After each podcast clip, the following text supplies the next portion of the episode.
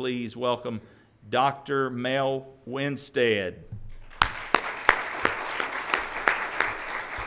Not, not to be confused with Randy Travis. I know what you were thinking. Same here. Okay, yes, we do live in Marshville, and uh, for 20, last 25 or 30 years, however long Randy Travis has been singing, it's every week of my life, sometimes multiple times a week. People come up, no matter where I am, do you know that you look like, and I've just started finishing it for them, Randy Travis? Have you ever been told that before? No, no. I, you know, you feel like. And I actually told somebody that recently, and somebody walked right up and said, Hey, do you know? you know? And uh, he was actually in Marshville. We went uh, a couple weeks ago. We went for an event downtown, a little street fair, and he had been there a couple hours earlier, so I missed getting to meet him. Of course, Randy Travis is in a wheelchair now, you know, and he can't talk because of the stroke, so he's not talking or singing. Um, I think basically he's probably reminiscing, digging up old bones or something. I don't. Oh well. If you missed, uh, I do appreciate Jeremy Varner and uh, so many of uh, you folks that I've uh, grown to love. We've been here. Jeremy started this uh, eight or nine years ago. It was me and Barry McKenzie and Pastor Bob Freitas and uh, and every year, Jeremy's built this up till we had eight or ten uh, speakers doing different topics on Sunday, and, and now he started downhill slalom. It's back down to just one guy now. And um, but I've uh, grown to know and love some of you. And Holton Harrison back there, um, he actually used to live or do business in uh, the town I grew up in in Rocky Mount. So I knew his name uh, from way back when I was a kid. And uh, some of the rest of you I've got to know now, uh, Miss Abbott and uh, her son Mike and Donna, and, and Mr. Gentry back there, just one of the sweetest men you'll ever meet. And I enjoy speaking to him every time. And good music here. I was a little disappointed you didn't have the, what is it, Covered by Calvary Quartet out here doing my song down here, guys. So, hint, hint, next time, um, th- through the fire right? Y'all did that a few years ago, and that was good stuff. So, well, if you missed the uh, uh, the first uh, session, the Sunday school hour this morning, uh, I talked about apologetics. Apologetics is really uh, defending uh, the faith, um, defending the faith, and actually, I said that apologetics now some of you uh, you know you're scared of this word it sounds fancy it sounds strange it's actually from a word in the Greek of the New Testament, apologia. It's in 1 Peter 3.15. Um, uh, sanctify Christ as Lord in your hearts. Okay, there's your command. Set Christ apart as your Lord. And uh, then always be prepared to give a defense of the reason for the hope that lies within you. Always be prepared to give a defense of your belief in Jesus. Okay, and usually well, you know, this is what my preacher said. You know, that's not going to be enough for most people that you tell them about Jesus, okay? But I want you to remember two critical things about that uh, selection uh, of Scripture. And um, I want you to remember two things about that selection of Scripture. 1 Peter 3.15 is where we are told to defend the faith, the hope that is within you, the risen Christ who's forgiven your sins and changed your life. And uh, that is this it says um, to always be prepared.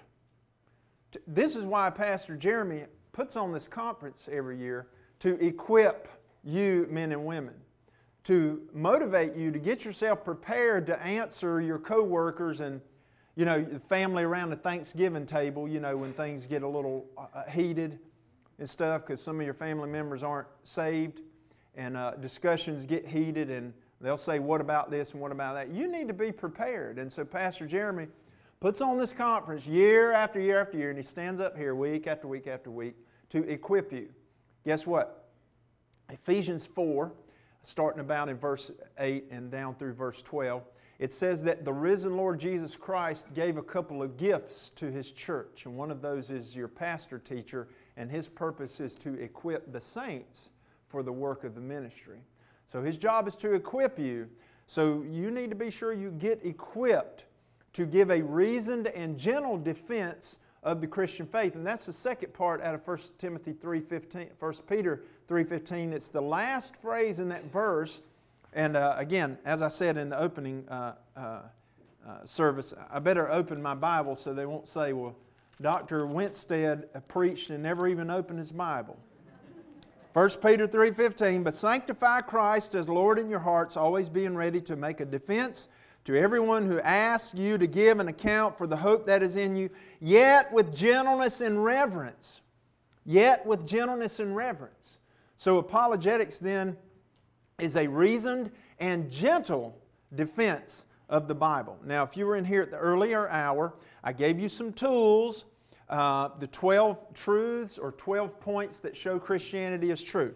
You can uh, find those 12 points in this book titled I Don't Have Enough Faith to Be an Atheist, written by Norman Geisler and Frank Turek. I highly recommend it. You need to get hold of it and uh, soak it in. Also, they have this acrostic surge, S U R G E, that we went through where they demonstrate from science, primarily astronomy, uh, that uh, the universe had a beginning and, uh, and um, that God exists. Another tool I gave you was from uh, Frank Turek, six E's to demonstrate how we know the New Testament is true and trustworthy. Early testimony, most New Testament books were written before 70 AD. We walked through that. Eyewitness testimony, embarrassing testimony, excruciating testimony, expected testimony, extra biblical testimony. And then uh, we went through um, at Southern Evangelical Seminary. You can go to ses.edu after we're done today, not right now. And uh, Jeremy, you really need to put a big mirror on the back wall so you can look over their shoulders if they're surfing the web on their phone while, while you're preaching. Because that is uh, an abomination. That's found in uh, 2 Hezekiah chapter 10. I promise you it's there. 2 Hezekiah chapter 10. Some of you will get that later. Like this one, just laugh. No, I'm just. Um, uh, on the website ses.edu, you can, you can find the book. It's called the SES book. And we have this uh, acrostic uh, facts, F A C T S, uh, that um, demonstrate the um, uh, truthfulness of the resurrection of Christ. The F was for fatal cross, the A for abandoned tomb, the C for the conversion of the disciples, the T for the transformation of James, the half brother of Jesus, and S for Saul who uh, became Paul. So, uh, after that, though, we're in the middle of the 12 points that I mentioned. You have this issue of, of uh, the reliability of the New Testament. And uh, so I kind of want to uh, uh, spend time within that realm this morning, the New Testament, and actually, I've titled this session Apologetics from the Bible. Okay, let, us look at how the, Jesus and the apostles defended the faith. How did they reach out to other people? How did they answer skeptics' questions? How did they evangelize? How did they go on the offense and say, here is uh, the truths of Scripture and why, why they're true and what was their source, okay, and that type of thing. So, apologetics from uh, the Bible. So, uh, now, for those of you who are wondering, that little word is a French word, it means two part two, okay? Um, apologetics uh, from the Bible. Apologetics can expose uh, the dishonest uh, questions and can build up the faith of unbelievers. Now, listen carefully. This is a, two, a, a, a double edged sword. It cuts two ways here. There are two purposes, primary purposes for getting yourself prepared to defend Christianity. And a lot of you are sitting out there thinking, I don't need to defend Christianity. You know, it's like Spurgeon said, uh, eh, eh, the Bible uh, and the truth of God is like a, a lion, a caged lion. You let him out of his cage, he'll take care of himself. The Bible will do that, right? It is a sword that cuts uh, uh deep into the person, uh, between the thoughts and the marrow, and is a critic and a discerner of the thoughts in the heart and uh, people have, have to hear the word to get saved. Uh, uh, that is all true. That is definitely true. But when we reach out to other people out of compassion for the lostness of our culture, instead of preaching and pounding the pulpit and moaning and groaning and bemoaning the fact that our culture is going down the tubes morally and ethically and everything else, Let's reach out to people, okay? Expose the dishonest question because when you come to somebody and try to talk to them about Jesus or the Bible, you're going to get immediate pushback a lot of times. You're going to get pushback. What do I do with that pushback? Okay, how can I deal with that? Well, the tools I gave you in the earlier uh, Sunday school, uh, there were several of them. That's a good place to start. But also, apologetics can build up the faith of believers, right? To encourage you uh, that, hey, I'm actually believing the right thing here. And trust me, no matter what I say from here going forward, well, I think I'm going to demonstrate to you very solidly this morning that I believe what is written in this book, the 66 books of the Protestant canon. As a matter of fact, men and women, it's worse than that. I am staking my eternal destiny on the truths of this book. Okay? And uh, hopefully you are, but you better know it's true and right, right? And that's what apologetics does. So it encourages the saints as well. So never forget that that is a part of it. Now, uh, in uh, apologetics from the Bible, when we get into the Bible, New Testament specifically, we find fulfilled prophecies.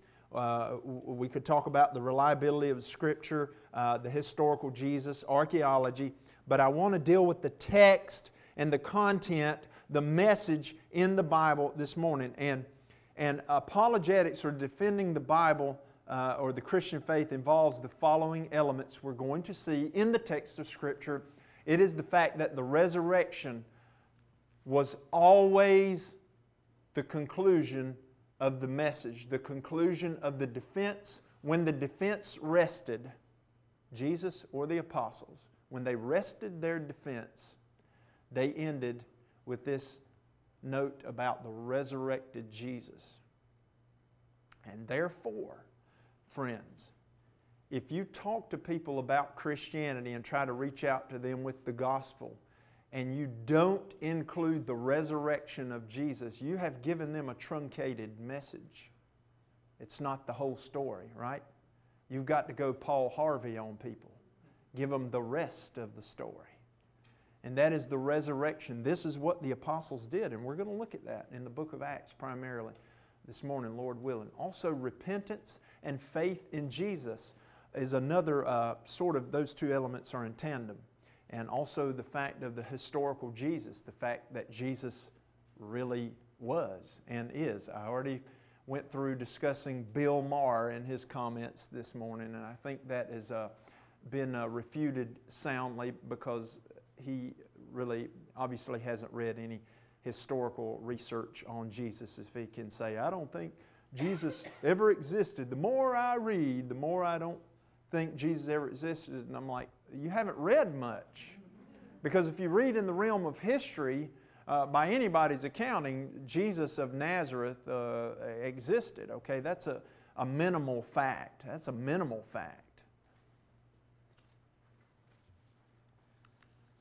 And uh, also, what I want to do, uh, first of all, here is give you some terms uh, before we get into the text of Scripture because we'll use these throughout and they'll set the stage for you. Now, I'm just going to give them to you in English because you probably haven't had uh, Greek. But when I teach Greek class, I give these to the students. Well, when I teach New Testament, I give them the Greek as well because they're usually probably taking Greek classes. But let's give it to you in English uh, from the New American Standard. And here they are. Let me just read the selection for you. Acts 17 2. According to Paul's custom, he went to them and for three Sabbaths reasoned with them from the Scripture. Okay? And so there are several um, word, uh, terms here. Uh, well, I'll get to that in a minute. You have these words explaining, giving evidence, uh, trying to persuade, um, reasoning, debate, argue, argue heatedly, and opposing arguments. And so when you come to the New Testament, sometimes if you'll be very observant, you will observe these kinds of things uh, in, in, your, uh, in your Bible. Acts 17 3, they were explaining and giving evidence. Now, your King James says they were opening and alleging. Okay? And, uh, Then in Acts 28 23, they were explaining and trying to persuade them concerning Jesus. Now, here, here is where I'm going to make a turn and, and start getting to the point of what I want to share with you this morning. They were explaining to them by solemnly testifying about the kingdom of God and trying to persuade them concerning Jesus from both the law of Moses and the prophets. And they did this from morning till evening. Remember, my topic this morning is apologetics from the Bible. How did the early apologists, the apostles, do this? They reasoned from the Scripture.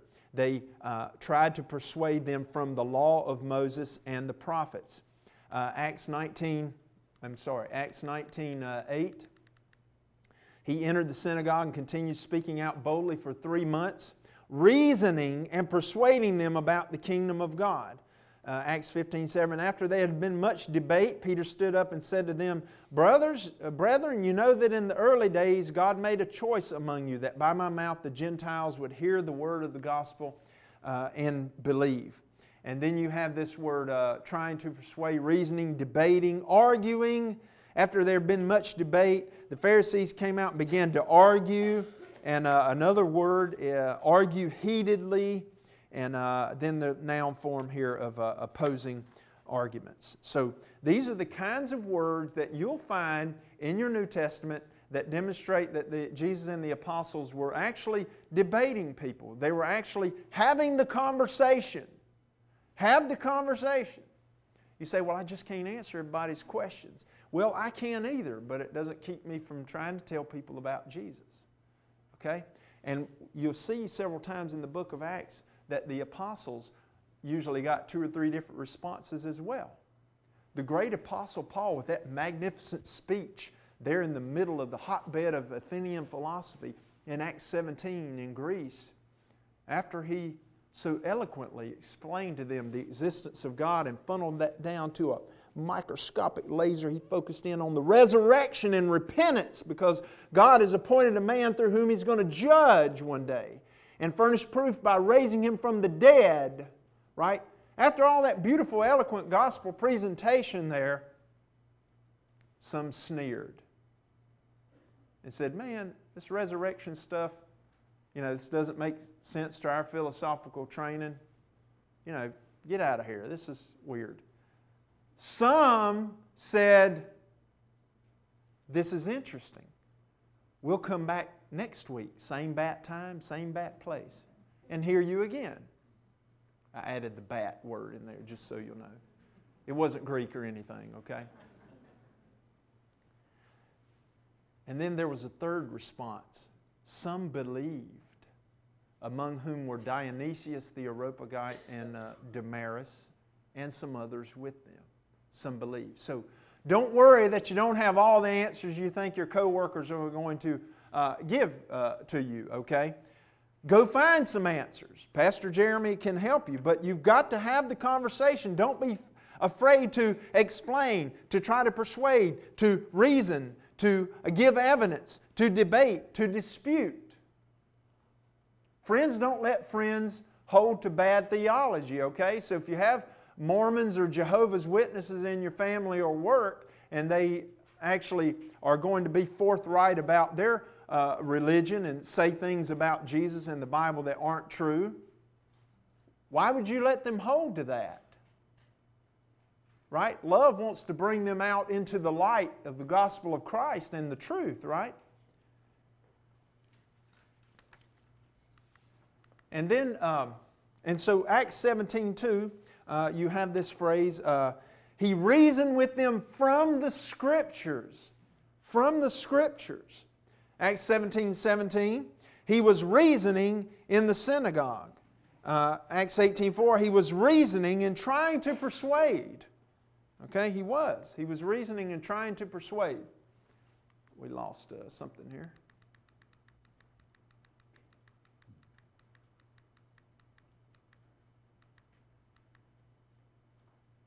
reasoning and trying to persuade. Not only that, he was uh, he entered the synagogue and reasoned with the Jews.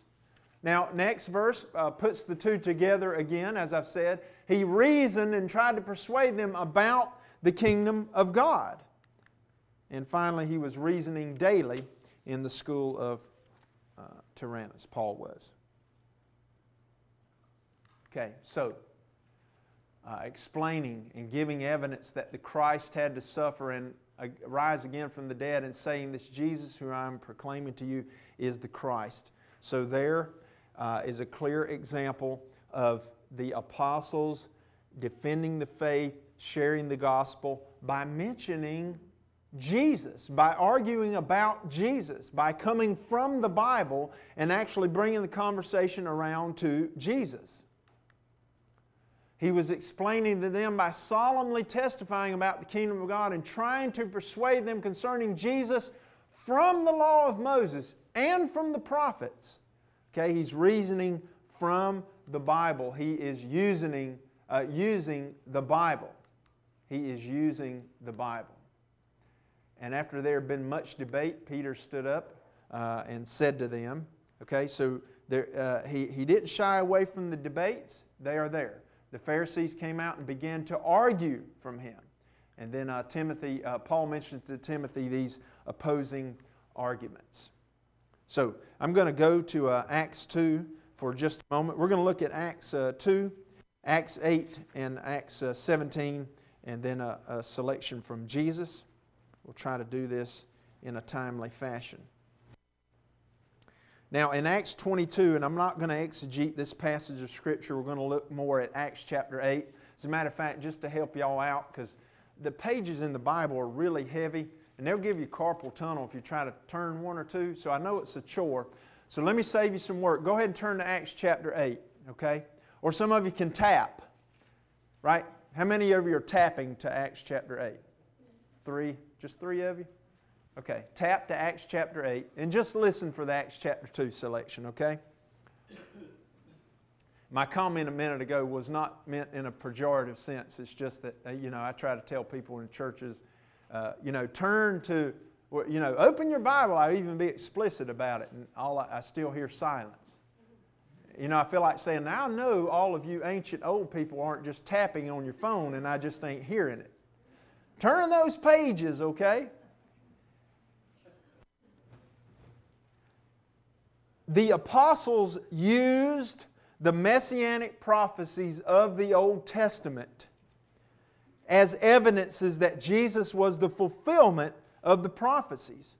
And so in Acts 2, uh, if you were there, uh, let me just, I will mention, I'm not going to exegete the passage here in this particular uh, section, but in Acts 2 22, uh, Peter is preaching, Men of Israel, listen to this Jesus of Nazareth, or Jesus the Nazarene, a man attested to you by God with miracles and wonders and signs which God performed through him. God raised him up again. And then he goes on to quote King David or quote the Psalms out of Psalm 16, and he makes a point to use the issue of Psalm 16, especially verse 10, to uh, talk about the resurrection of Christ. He says, uh, uh, he quotes uh, King David, Psalm 16, You will not allow your Holy One to undergo decay. And Peter goes on to explain, reasoning that, hey, David wasn't talking about himself because his tomb's over there on 3rd Street in Jerusalem. They actually revered King David's tomb, you know. He was their, their revered shepherd king that they loved, the great psalmist. David wasn't talking about himself when he says, your uh, anointed one will not undergo decay because David's tomb is with us. You see, he's reasoning. Just, let's just think about this. This make, let's be sensible. And so he goes on to explain that King David was actually writing an inspired messianic passage that referred to Jesus the Nazarene. He is the one who would not undergo decay because his body was only in the grave three days, right? I understand the body begins an accelerated, rapid uh, decomposition on day four after rigor mortis. By the way, if that's the case, isn't really cool that in John chapter 11, how long had Lazarus been dead? Four days. And Jesus gives him life again. He calls him back. Lazarus, come on out of there. He gave him life again, right? Raising Lazarus from the dead was one of Jesus' capstone miracles, actually, in the Gospel of John. Matter of fact, after that miracle, till you get to the resurrection, it, uh, the rest of John from John 12 on is just all the one last week in Jesus' ministry, by the way. So, uh, the resurrection of Jesus, but he's reasoned from the scripture. And then he goes on to mention Psalm 110 as well about the ascension of uh, the Savior, the Messiah. In Acts chapter 3 11 uh, and following, he preaches again and he talks about that uh, what God had uh, uh, claimed uh, through the mouth of all the prophets. All the prophets? All the prophets are, were and are about Christ. Um, the entire Bible is about Christ. We're going to get to Luke 24 in a few moments. Wow. Amazing. In Acts 4, Acts 4, verse 8, is the rejection of Jesus. Acts 4, verse 8, the apostles are preaching again. Uh, Acts 4, verse 8. And he's quoting the Old Testament to demonstrate out of Psalm 118 that the very uh, uh, guy's uh, rejection, the Pharisees' rejection of Jesus, was prophesied in the Psalms. The stone which the builders rejected has become the chief cornerstone. He is using his Bible and he's reasoning from the Bible. And so, so perhaps, friends, my, my, my main point, if I was going to make it as simple as, as I could possibly make it this morning, it is to Bring your Bible into the conversation that you have with people. Quote Scripture, give them God's Word. The conversation has to come around to that eventually, right? They have to hear the Word of God. Faith comes through hearing, and hearing through the Word of God. You have to get there. Acts chapter 7, you read it. The first Christian martyr was Stephen. He did the exact same thing. He quoted Old Testament to demonstrate, to talk about and reason about Christ, Jesus Christ. Friends, the bottom line here is they used the Bible. They used the Bible. Now, Acts chapter 8.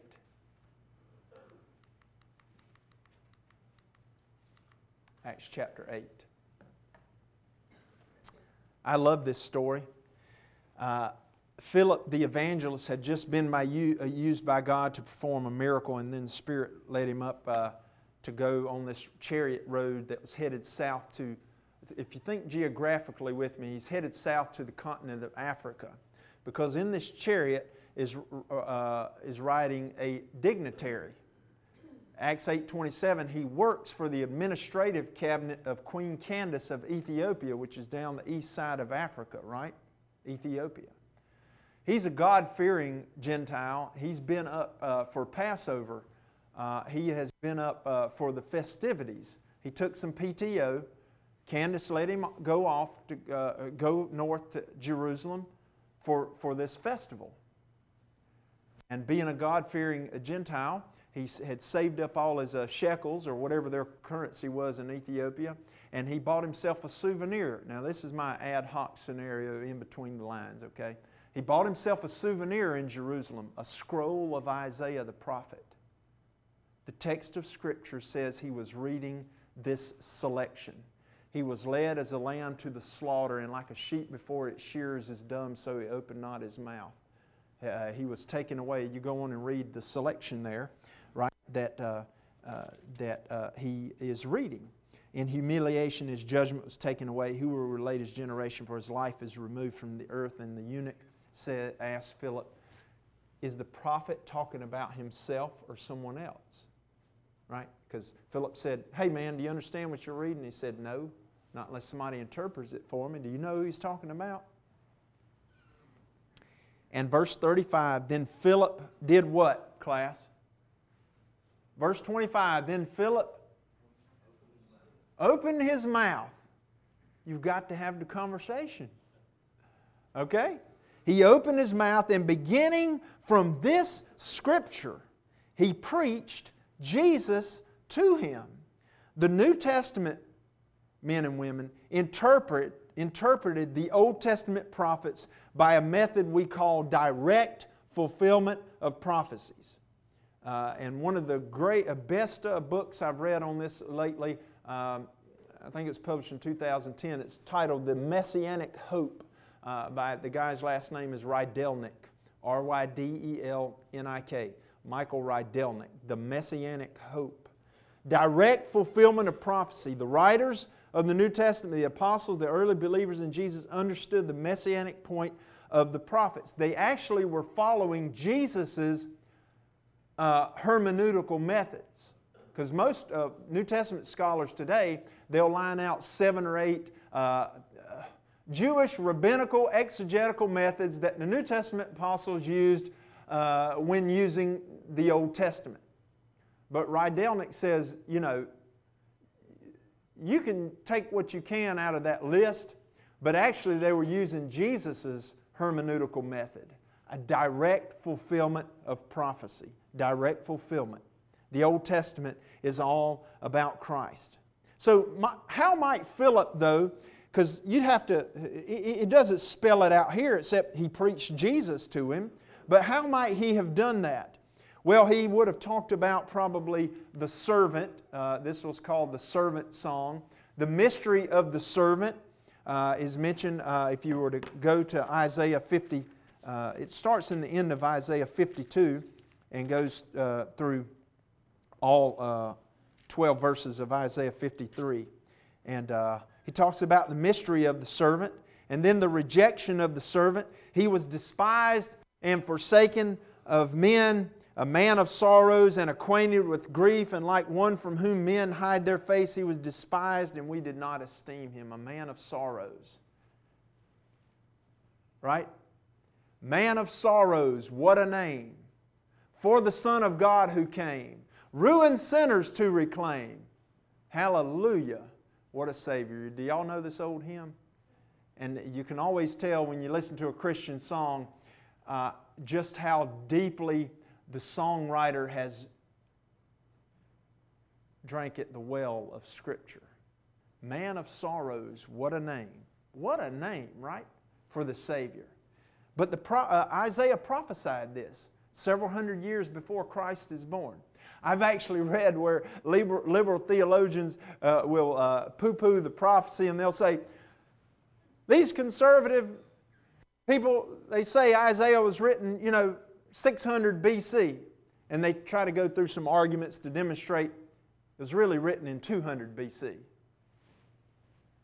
Okay, well, it's still 200 years before Christ. What does that matter?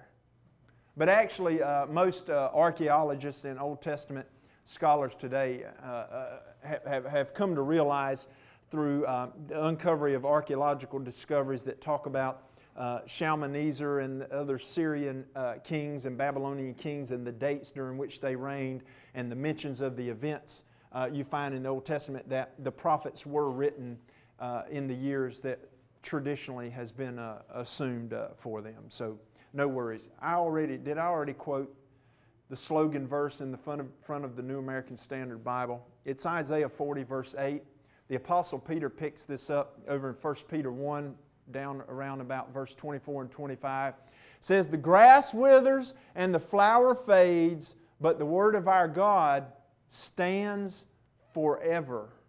Forever. Civilizations come and go, but God's word is still the truth, it's still intact, it stands uh, forever. By the way, uh, I think Isaiah was Peter's favorite Bible, book of the Bible, because he quotes so many of the uh, uh concepts in there the lamb, the blood, the sacrifice, the unblemished uh, lamb, and, and these uh, kinds of things. So, Philip probably explained the rejection of the servant, he explained the atonement of the servant.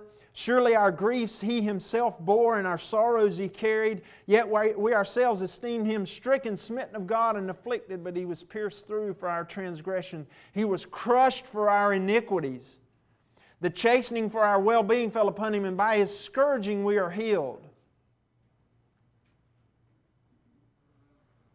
All of us, like sheep, have gone astray, and the Lord has called. Listen, I have read and listened to a Pentecostal interpreters of the Bible who, you know, say, uh, you know, these people on uh, TBN, those preachers on there, I hope you don't watch that garbage. Uh, 99% of them are false prophets. Yeah, I said it. Uh, it's true. And they'll say, Oh, Jesus came to heal. Come on down and get healed because Jesus died so that you would be healed physically. And they, they love quoting this. By his wounds we're healed. We have something in interpretation called context, right, Pastor? Listen to the context. What kind of healing? What kind of healing? By his scourging we are healed. Well, keep reading. All of us, like sheep, have gone astray. Each of us has turned to his own way, but the Lord has called the iniquity of us all. Okay? The iniquity. He, back in verse 5, he was pierced through for our transgressions. It is a spiritual healing from sin. It's not a physical healing that He promises to everybody. The atonement of the servant. Look at that. He was pierced. He was pierced. By what? By the nails. Zechariah 12 prophesies a time in the future, dear friends, where your Jewish neighbors will look on him whom they have pierced and they will mourn for him like one mourns over the death of an only son. Prophecy, prophecy. He was crushed by what? By the spear, the slap, the thorns, the spiritual oppression. Have you ever thought about the thorns on Jesus' head? The spear wasn't the first time, and the nail through the hands wasn't the first time he began to bleed for us. What about that crown of pyracantha like thorns? Y'all got a pyracantha in your yard, or maybe your grandma had one in the yard? Raise your hand if you know what a pyracantha is. It's a bush with some very long thorns on it. And they put this thorn, at, but listen, I was actually reading uh, in the garden, uh, reading the Garden of Gethsemane account in John 18 one time. Jesus actually started bleeding even before that. He was praying for you and me and about what he was about to do for the sins of the world, and his sweat dropped like drop, uh, drops of blood on the ground. The capillaries in his veins burst under the tremendous pressure. Contusions, he was crushed by lacerations, penetrating wounds, the crown of thorns, the perforating wounds, the incised wounds, the spear.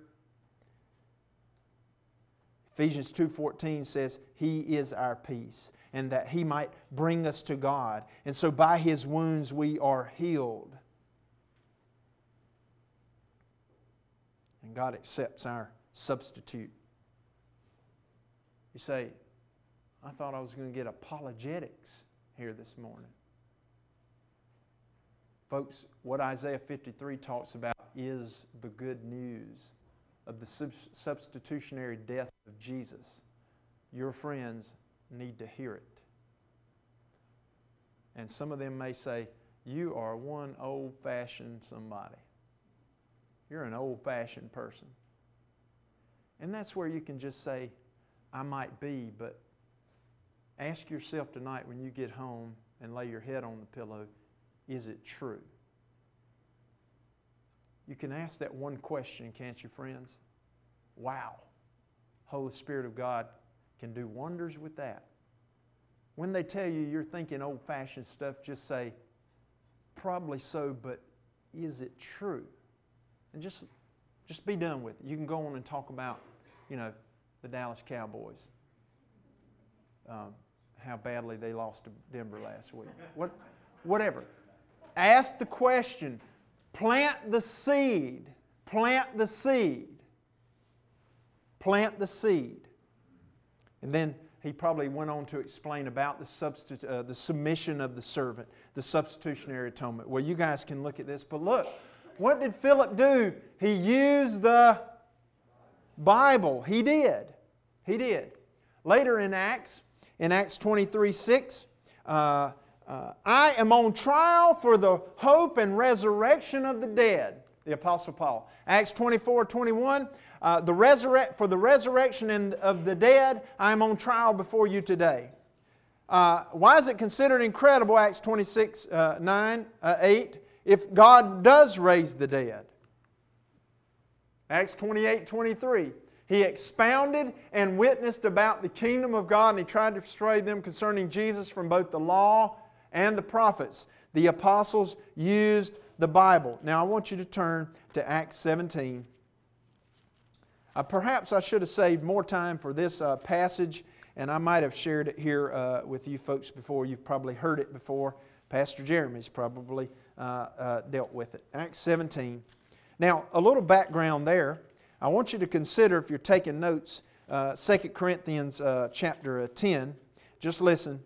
2 Corinthians 10 For the weapons of our warfare are not of the flesh, but are divinely powerful for the destruction of fortresses. The ideological fortresses people have, the walls, the smoke screens people have up around themselves.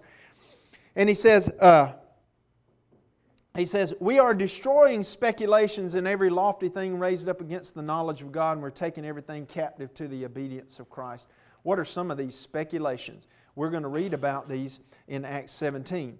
When they traveled through Amphipolis and Apollonia, they came to Thessalonica, where there was a synagogue. And Paul went in there and reasoned with them from the Scriptures, explaining and giving evidence that the Christ had to rise from the dead. This Jesus that I'm preaching to you, proclaiming, is the Christ. Okay? So Paul's apologetic at Thessalonica was to reason from the Scripture and talk about uh, Christ and his resurrection. Then he went to Berea, verse 10. Verse 10. Uh, the brethren sent Paul and Silas away by night to Berea. And they went in there and uh, talked to them, exam- and the people here examined the scriptures daily. Okay? And the Jews came from the other town to stir up trouble. And so uh, they left, uh, they sent Paul away. In verse 16, while he was waiting for them at Athens, his spirit was being provoked because he was observing the city full of idols. And then uh, verse 21 gives you a little background. The Athenians like to uh, go on and on about philosophy and stuff um, I guess on the weekends or something, you know, their pastime. And so Paul gets his turn at the uh, podium. Uh, and in verse 22, he stood up in the midst and said, Men of Athens, I observe that you're uh, very religious because I noticed, uh, you know, uh, all these uh, tombs out here, these monuments. They had a lot of monuments planted around town there, literally and seriously. But one of them even said, To an unknown God, in case we missed one. I mean, to me, that lets you know that pantheism and polytheism, they aren't really sure anyway.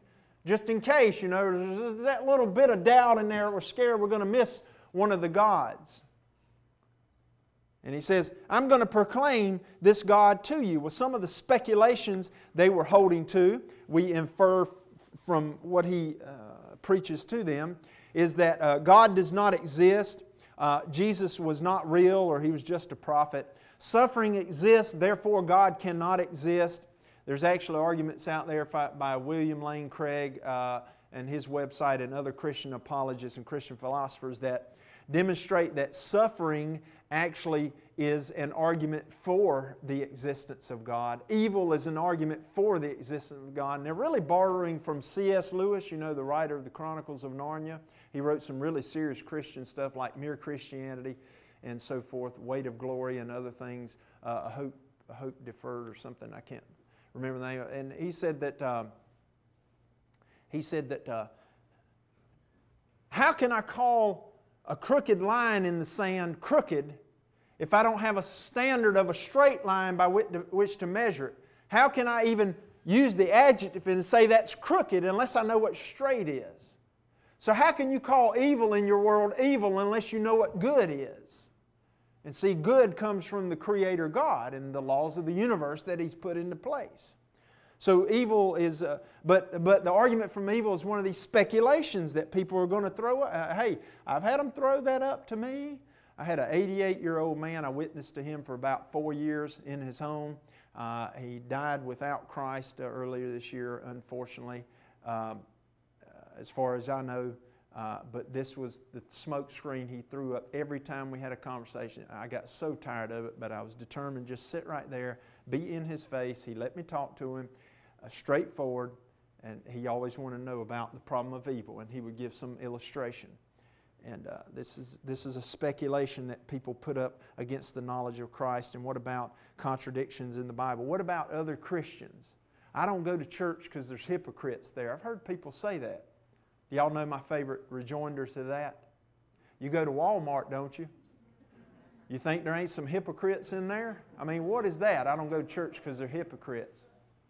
You don't go there to worship them anyway. You go there to worship the risen Christ. Okay? And what about evolution explaining the origins of life? What about that's just your morality? Come on. I mean, was it Ben Shapiro was in uh, California, I think, last week uh, on one of the uh, UCLA Berkeley campus, uh, t- talking about pro-life topics. And uh, uh, one of the girls, probably a freshman, she came up there and s- said, "You know, how, how can you?" how can we say that um, uh, the fetus has value as a human? She said, because uh, a human uh, is not a sentient, uh, sentient being. It doesn't have self awareness that it's there. Therefore, doesn't have human value. Ben Shapiro, I don't even know who this guy is really, but he just quirks back to her uh, Young lady, can I stab you in your sleep? and that be morally acceptable? And she said, No. Well, she's not a sentient being. She's not aware that she's even in the world when she's asleep. So, uh, you know, these arguments are, um, you need to reason with people and reason with them about Scripture. Well, Paul goes on to tell them that God is knowable. This, this God uh, that I'm preaching to you created everything. Now, I want you to notice something very, very important. Back uh, with the Thessalonians, um, they already had a background of religion, okay? They probably sang in Hebrew, Give me that old time religion. They had a background, believed that God exists, and knew that, so he just went straight to the scripture to reason about Christ and the resurrection from the Old Testament prophets. When he gets to Athens, these people, their religious background is all over the map. So he starts with common ground first. Let's talk about the Creator God. I want to demonstrate to you that He is the Creator and the one true God. And, and He does that, that God is knowable, uh, that He's eternal spirit, He's not something you make or invent, that He's the Creator, verse 24, of all things, that He's the owner. The Lord, uh, the earth is the Lord's and all it contains, Psalm 24. That He's transcendent, that He's the sustainer and giver, uh, that he's the ruler of all things, verse 26, that he's immanent, verse 27 and 28, but he's also transcendent. Uh, he has spoken. Now, he gets down to reason from the, the Scripture and the truth of Scripture, verse 27, that they would seek God and perhaps they might grope for him and find him, those not far from each one of them, verse 28, uh, verse uh, 20, uh, 30, verse 30.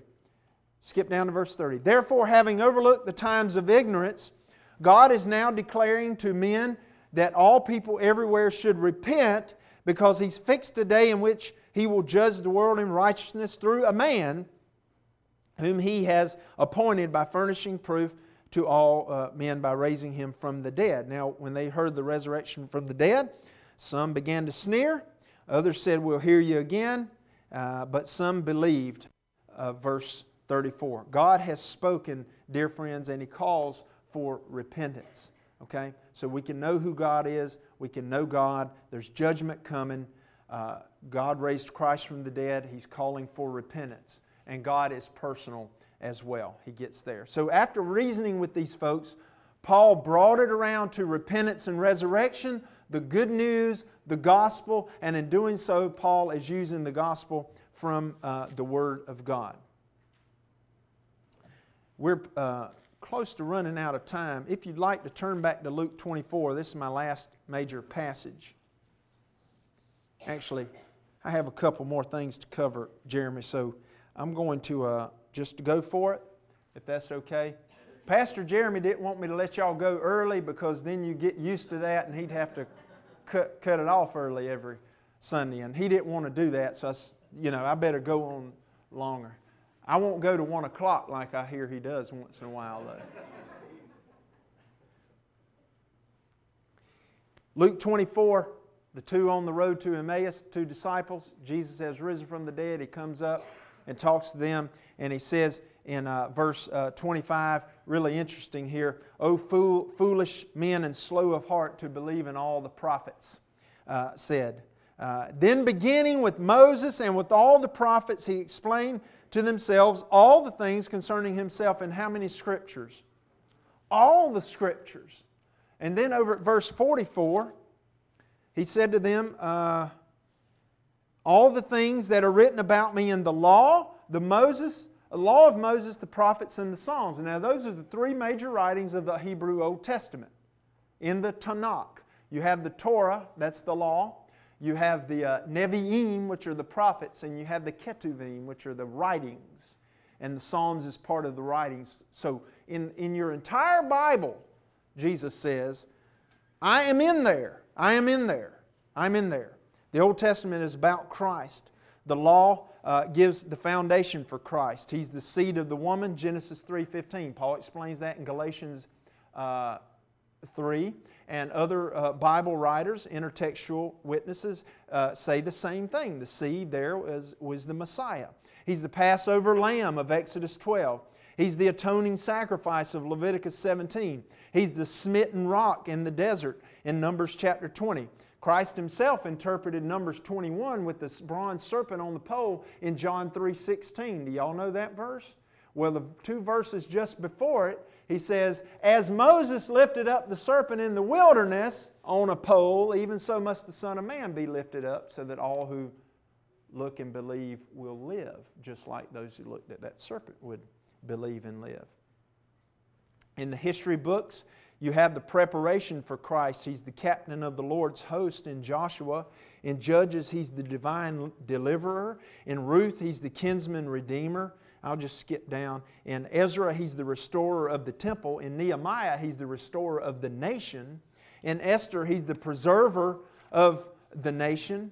In the poetry uh, books, uh, in Psalms, he's the praise of Israel. In Proverbs, he's the wisdom of God. In Ecclesiastes, he's the great teacher. In the Song of Solomon, he's the lover and the fairest of 10,000. In the prophetic books, in Jeremiah, he's the maker of the new covenant, Jeremiah 31. In Ezekiel uh, chapter 1, he's the glory of God. And Daniel, he's the coming Messiah, Daniel 9 24 and following. In Hosea, he's the lover of the unfaithful. Aren't you glad? Y'all know the story of Hosea.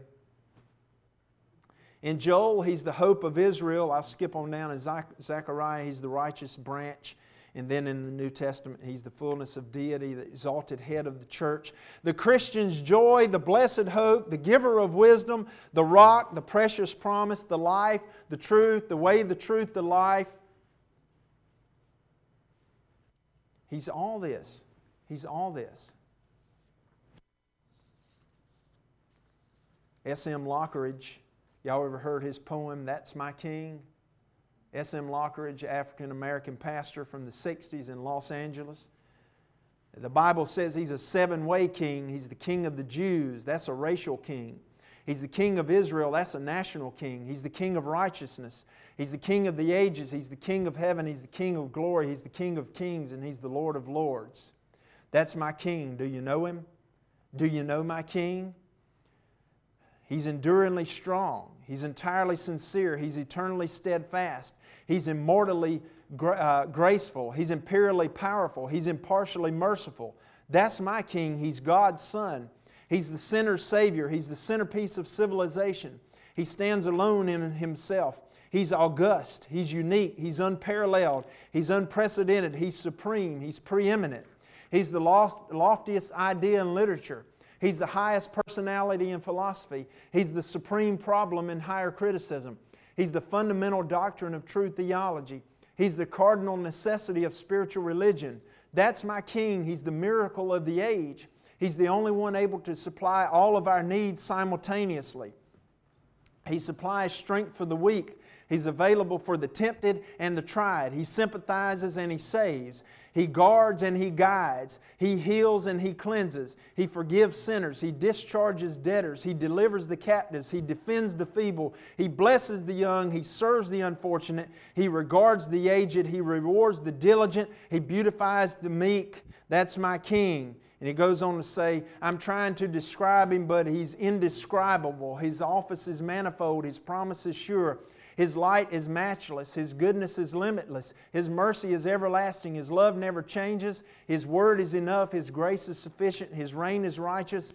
His yoke is easy and his burden is light. I wish I could describe him to you, but he's indescribable. He's incomprehensible. He's invisible. Eh, I'm sorry, invincible, irresistible. You can't get him out of your mind. You can't get him off your hand. You can't outlive him, and you can't live without him. The Pharisees couldn't stand him, but they couldn't stop him. They couldn't find any fault in him, uh, but they couldn't kill him. Herod couldn't kill him, death couldn't handle him, and the grave couldn't hold him. That's my king. That's the King Jesus that the Bible uh, talks about, friends, from the Scripture. From the Scripture. We need to reason with our uh, friends uh, from the Scripture, and Jesus used the Bible, as you saw there. One more thing I'd like to share with you. Um, we need to reason with people. We need to reason from the Scripture and use uh, the Bible.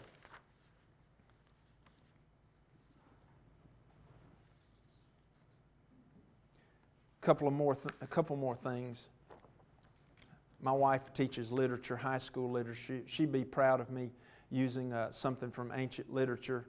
Uh, she didn't know I was going to use this, but uh, there is an Anglo Saxon piece of literature uh, from uh, Caedmon uh, from 8 900s AD, roughly. This is old literature, written in old, old English. They've translated it into modern English. It's called The Dream of the Rood. Rood is an old English word for a cross or the pole on which Jesus was crucified.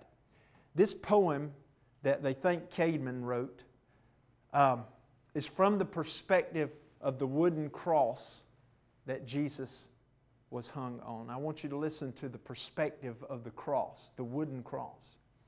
It happened long ago. I remember it still. I was hewn down at the Holt's End, stirred from my dreaming Strong foes seized me there, worked me into spectacular form, ordered me to heave up their criminals. Those warriors bore me on their shoulders until they set me down upon a mountain. Enemies enough fastened me there. I saw then the Lord of mankind hasten with much courage, willing to mount up upon me. There I did not dare beyond the Lord's word to bow or burst apart. Then I saw the corners of the earth tremor. I could have failed upon all those foemen, nevertheless I stood fast. The young warrior stripped himself then, that was Almighty God. Strong and resolute, he climbed up onto the high gallows, mindful in the sight of many, when he wished to redeem mankind. I quaked when the warrior embraced me, yet I dared not bow down to the ground, fall down to earthly regions, but I must stand there firm. The rood was reared I heaved the mighty King, the Lord of heaven. I did not dare to lean. They pierced me with dark nails. On me the wounds were easy to see, treacherous strokes gaping wide. I dared injure none of them. They shamed us both together. I was bespattered with blood, sprayed out from the man's side after he had sent forth his soul. Many vicious events have I experienced on that hill. I saw the God of hosts severely stretched out. Darkness had covered over with clouds. The corpse of the sovereign, shadows oppressed the brightest splendor. Black under storm clouds. All of creation wept, mourning the king's fall. Christ was upon the cross. However, people kept came hurrying from afar there to that noble man. I saw it all. I was sorely pained with sorrows, yet I bowed down to the hands of those men, humble minded with much courage. They took up their Almighty God, lifting him up from that ponderous torment. Those war men left me to stand, dripping with blood. I was entirely wounded with arrows. They lay down the limb weary there, standing at the head of his corpse, beholding there the Lord of heaven, and he rested there a while, exhausted after the mighty tortures. And he goes on uh, to talk about his experience as the cross, as the cross. And friends, we have to tell our friends about Jesus. We have to give them the Word of God, reason with them from Scripture. John MacArthur said these penetrating words 15 years ago when I, he came to our seminary at Southeastern Baptist Theological Seminary where I was a student. And he said this in defense of the sufficiency of Scripture and being sure you preach and reason with people from the Bible. And he just said this simple remark Whose words are pure? Not mine. Whose words are perfect? Not mine. Whose words can save? Not mine. Whose words can sanctify? Not mine. Whose words can give enduring hope? Not mine. If you want to give your friends and family members enduring hope, you give them God's eternal word. Chuck Colson says in his book, How Now Shall We Live? He says Americans are groping for something that will restore the shattered bonds of family and community, something that will make sense of life. People are at a time when they're sensing a deep longing for meaning and order. Christianity is more than a private belief. Is a comprehensive life system that answers all of humanity's age old questions. End quote. And friends, I want to tell you that people around you are empty and need to be filled. They are sinful and need to be forgiven.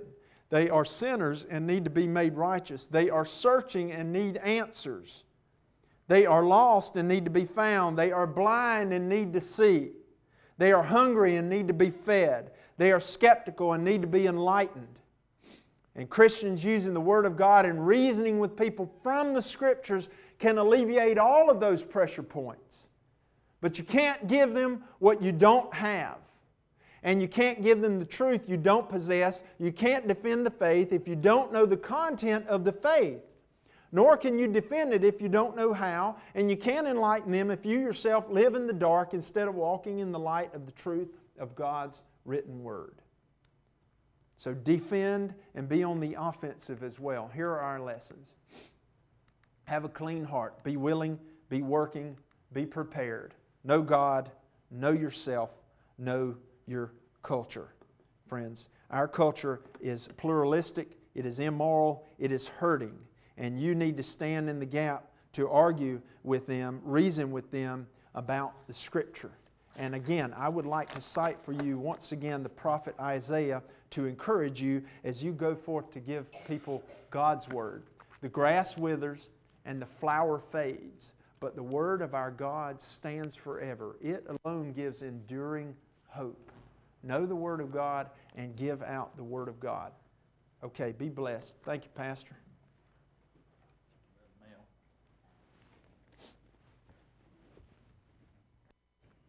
Thank you, Mel.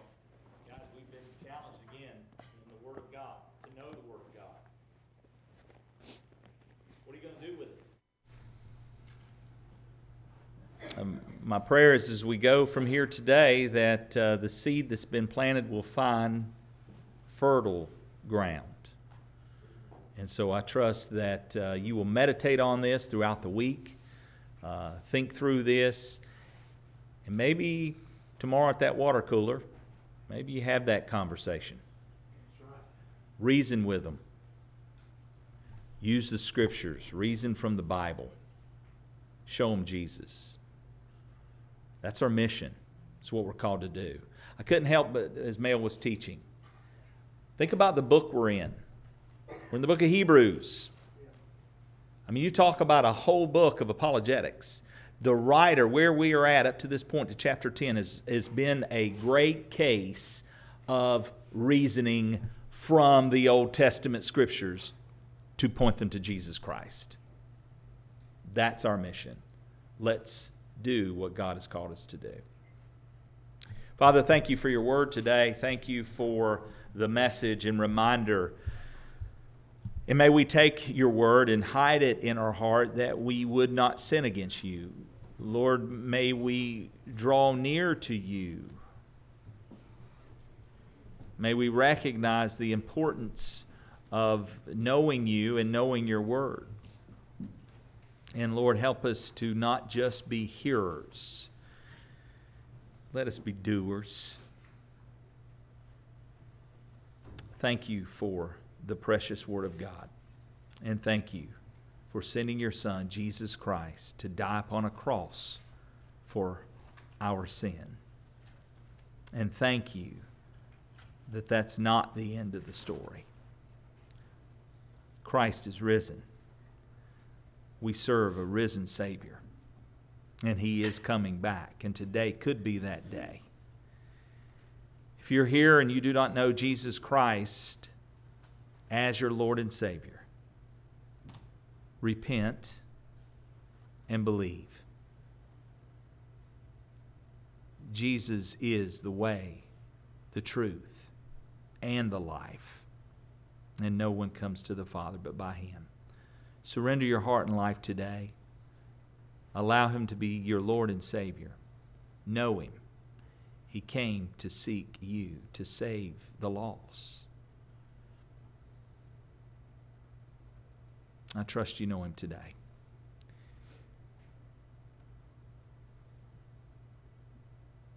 If you need to know more about that, myself, Brother Mel, Pastor Dean, there's many here who can, Pastor Nate, that can share the Word of God so you can have settled today your eternal salvation. Don't leave today till you have that secure. In Jesus' precious name, amen. Please stand.